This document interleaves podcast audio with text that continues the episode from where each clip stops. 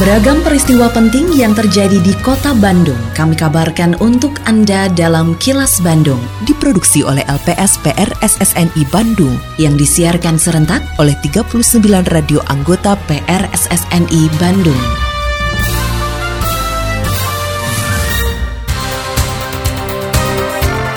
Sejumlah informasi aktual kami hadirkan untuk Anda dan inilah informasi utamanya. Hingga akhir tahun, Kota Bandung akan buka kembali sejumlah ruang publik. Perbedaan geografis dan geologis, Jawa Barat memiliki karakteristik bencana yang berbeda. Program terbebas BABS perlu anggaran besar. Saya, Santika Sari Sumantri, inilah Kilas Bandung selengkapnya.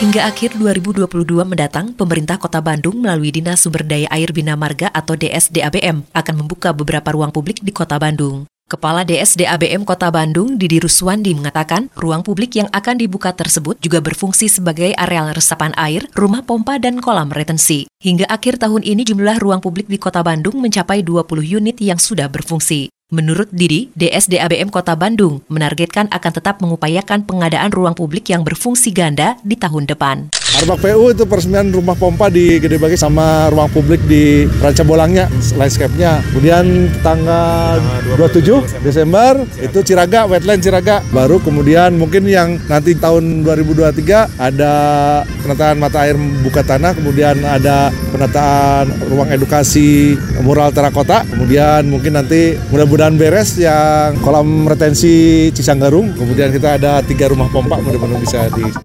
Badan Meteorologi, Klimatologi, dan Geofisika atau BMKG memprediksikan puncak musim penghujan di wilayah Jawa Barat akan terjadi pada Januari hingga Februari 2023 mendatang. Terkait prediksi BMKG tersebut, Badan Penanggulangan Bencana atau BPBD Jawa Barat menyatakan setiap wilayah di Jawa Barat memiliki karakteristik bencana yang berbeda akibat perbedaan geografis dan geologis. Kepala Pusat Pengendalian Operasi Penanggulangan BPBD Jawa Barat, Hadi Rahmat, mengungkapkan untuk wilayah utara Jawa Barat yang cenderung lebih datar, maka potensi bencana banjir tinggi dan wilayah selatan lebih berpotensi bencana longsor. Sedangkan untuk wilayah tengah Jawa Barat, potensi bencananya berimbang antara banjir dan longsor. Bicara dampaknya, untuk wilayah utara dan selatan itu berbeda secara geografis dan geologis. Untuk wilayah utara karena cenderung lebih datar, potensinya itu lebih banyak ke banjir. Dan kalau nggak salah untuk wilayah sisi pesisir pantai itu banyak juga abrasi ya, yang rumah-rumah yang sudah terkikis oleh laut. Untuk wilayah selatan lebih banyak perbukitan dan lereng-lereng ya. Banyak juga potensi-potensi di situ lebih banyak ke longsoran, terus juga banjir bandang gitu. Nah, kalau pertengahan itu berimbang antara banjir dan longsornya ada. Asup wargi Bandung, penyakit mulut dan kuku atau PMK yang menyerang hewan ternak seperti sapi, kambing, domba, dan babi sangat cepat penularannya antar hewan ternak. Tetapi kita tidak harus khawatir karena tidak menularkan kepada manusia. Dengan berbagai upaya preventif dan kuratif, Kota Bandung saat ini sudah tidak ditemukan lagi kasus PMK atau 0 kasus. Tetapi hewan yang sembuh PMK masih berpotensi sebagai sumber penular. Maka dari itu, kita tetap harus waspada terhadap PMK. Dengan selalu menjaga kebersihan kandang, lakukan vaksinasi PMK, laporkan ke DKPP bila ditemukan kasus air liur berlebihan atau luka pada kuku ternak Anda. Apabila membeli atau memasukkan ternak dari luar Kota Bandung, pastikan bahwa ternak tersebut sehat dengan bukti surat keterangan kesehatan hewan atau SKKH yang dikeluarkan oleh dokter hewan berwenang daerah asal, serta sebelumnya mengajukan rekomendasi pemasukan dari DKPP Kota Bandung. Ternak sehat, peternak sejahtera, warga Bandung sehat, Bandung semakin juara. Salam sehat dari Gingin Minanya, Kepala Dinas Ketahanan Pangan dan Pertanian Kota Bandung. Assalamualaikum warahmatullahi wabarakatuh. Sampurasun. Dalam rangka meningkatkan promosi pariwisata, Disbud Pari Kota Bandung selalu menghadirkan informasi terkini dengan beberapa media yang digunakan untuk Instagram Live dilakukan setiap hari pada Instagram TIC.Bandung, untuk siaran radio reguler setiap hari Jumat pukul 13 waktu Indonesia Barat, untuk konten, foto, video, dan konten lainnya ada pada Instagram TIC.Bandung. Buat Anda yang ingin mencari informasi secara langsung, dapat langsung mengunjungi kantor Turis Informasi Center di 4 lokasi. Lokasi 1 di kawasan Masjid Raya Bandung, Jalan Asia Afrika nomor 7. Lokasi 2 di kantor reservasi kawisata Stasiun Kereta Api Bandung, lokasi 3 di Bandara Husein Sastranegara, dan lokasi 4 di Salapak Microshop Jalan Insinyur Haji Juanda nomor 10A Bandung. Mari dukung kemajuan pariwisata di Kota Bandung dengan follow Instagram @ic.bandung. Hatur nuhun. Wassalamualaikum warahmatullahi wabarakatuh. Iklan layanan masyarakat ini dipersembahkan oleh Dinas Kebudayaan dan Pariwisata Kota Bandung. Meski biasanya berada di bagian belakang rumah, kondisi toilet atau jamban seharusnya menggambarkan wajah dari pemilik tempat tinggal tersebut. Duta Sanitasi Indonesia Ike Nurjanah mengatakan, jika toilet atau jamban sebuah rumah dalam kondisi bersih dan memenuhi sanitasi yang layak, maka pemilik rumah tersebut memang sangat memperhatikan kebersihan. Ike menilai perlu kesadaran semua pihak mengenai pentingnya sanitasi, termasuk fasilitas toilet untuk keperluan keluarga atau komunal. Jadi garis besar bahwa kalau ODF itu belum tercapai, dia tidak bisa mengikuti penyelenggaraan yang lainnya. Berarti kan artinya itu membuat saya menjadi acuan ya, bahwa pasti mereka termotivasi untuk lakukan itu. Buat aku sih penting ya, karena buat aku itu hal yang memalukan juga kalau katanya maju tapi ODF-nya jelek, basic ya menurut aku. Makanya aku bilang ini belakang banget, urusan belakang. Tapi kalau ini menjadi besar karena ODF itu kan muka ya, ibaratnya kebersihan itu kan muka dan sebagainya gitu. Jadi buat aku mungkin ada harus kayak pematiknya gitu bahwa syaratnya menjadi kota yang ini adalah ODF-nya dulu.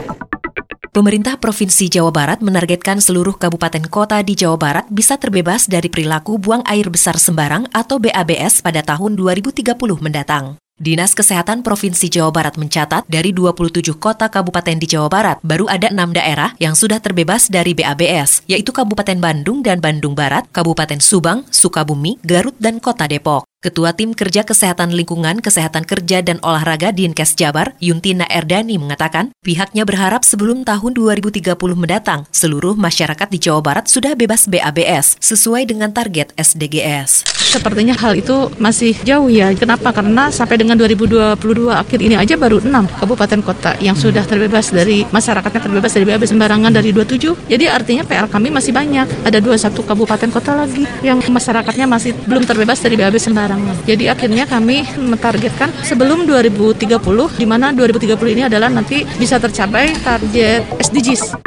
Pemerintah terus melakukan pendampingan kepada kota dan kabupaten di Jawa Barat agar terbebas dari perilaku buang air besar sembarang atau BABS. Ahli Madya Tata Bangunan dan Perumahan pada Dinas Perumahan dan Permukiman Provinsi Jawa Barat, Luki Ruswandi mengatakan, pada tahun 2018 tercatat 28% warga Jawa Barat masih melakukan BABS. Angka tersebut terus turun secara signifikan sehingga saat ini tercatat hanya 15%. Menurut Luki, angka itu masih terlalu besar jika dibandingkan dengan jumlah penduduk Jawa Barat yang hampir 40 juta jiwa. Selain itu perlu anggaran besar dalam membenahi sektor sanitasi sehingga pihaknya mengajak berbagai pihak untuk berkolaborasi.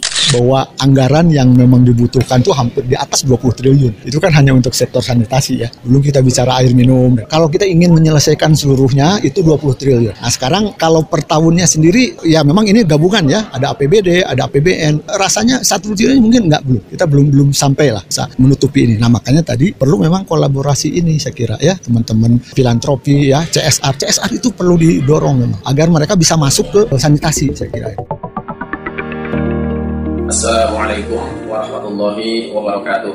Saya Achmad Rosyadin, Ketua BAZNAS Kota Bandung, mengimbau kepada seluruh masyarakat, khususnya para pengguna jalan dan wisatawan di Kota Bandung, untuk tidak menyerahkan donasi atau sumbangan kepada para pengemis, gelandangan, dan pengamen di jalan raya. Memberikan donasi atau sedekah kepada pengemis bukan merupakan cara yang tepat untuk membantu mereka. Hal ini hanya akan membuat mereka berpangku tangan dan lebih nyaman untuk meminta-minta daripada melakukan usaha yang lebih produktif. Tentu saya sangat mengapresiasi kebaikan dan keikhlasan masyarakat yang ingin memberikan bantuan kepada saudara kita yang membutuhkan. Namun, alangkah baiknya jika donasi, sumbangan, infak, maupun sedekah Anda disalurkan melalui lembaga resmi seperti BAZNAS Kota Bandung atau lembaga pengelola zakat lainnya yang terdaftar di Kementerian Agama. Donasi yang Anda salurkan melalui lembaga zakat yang resmi akan dikelola secara akuntabel dan didistribusikan kepada saudara kita yang berhak dan membutuhkan melalui berbagai program, baik bantuan konsumtif maupun bantuan produktif yang memberdayakan sehingga dapat menumbuhkan kemandirian secara ekonomi, mewujudkan kesejahteraan dan mengentaskan kemiskinan.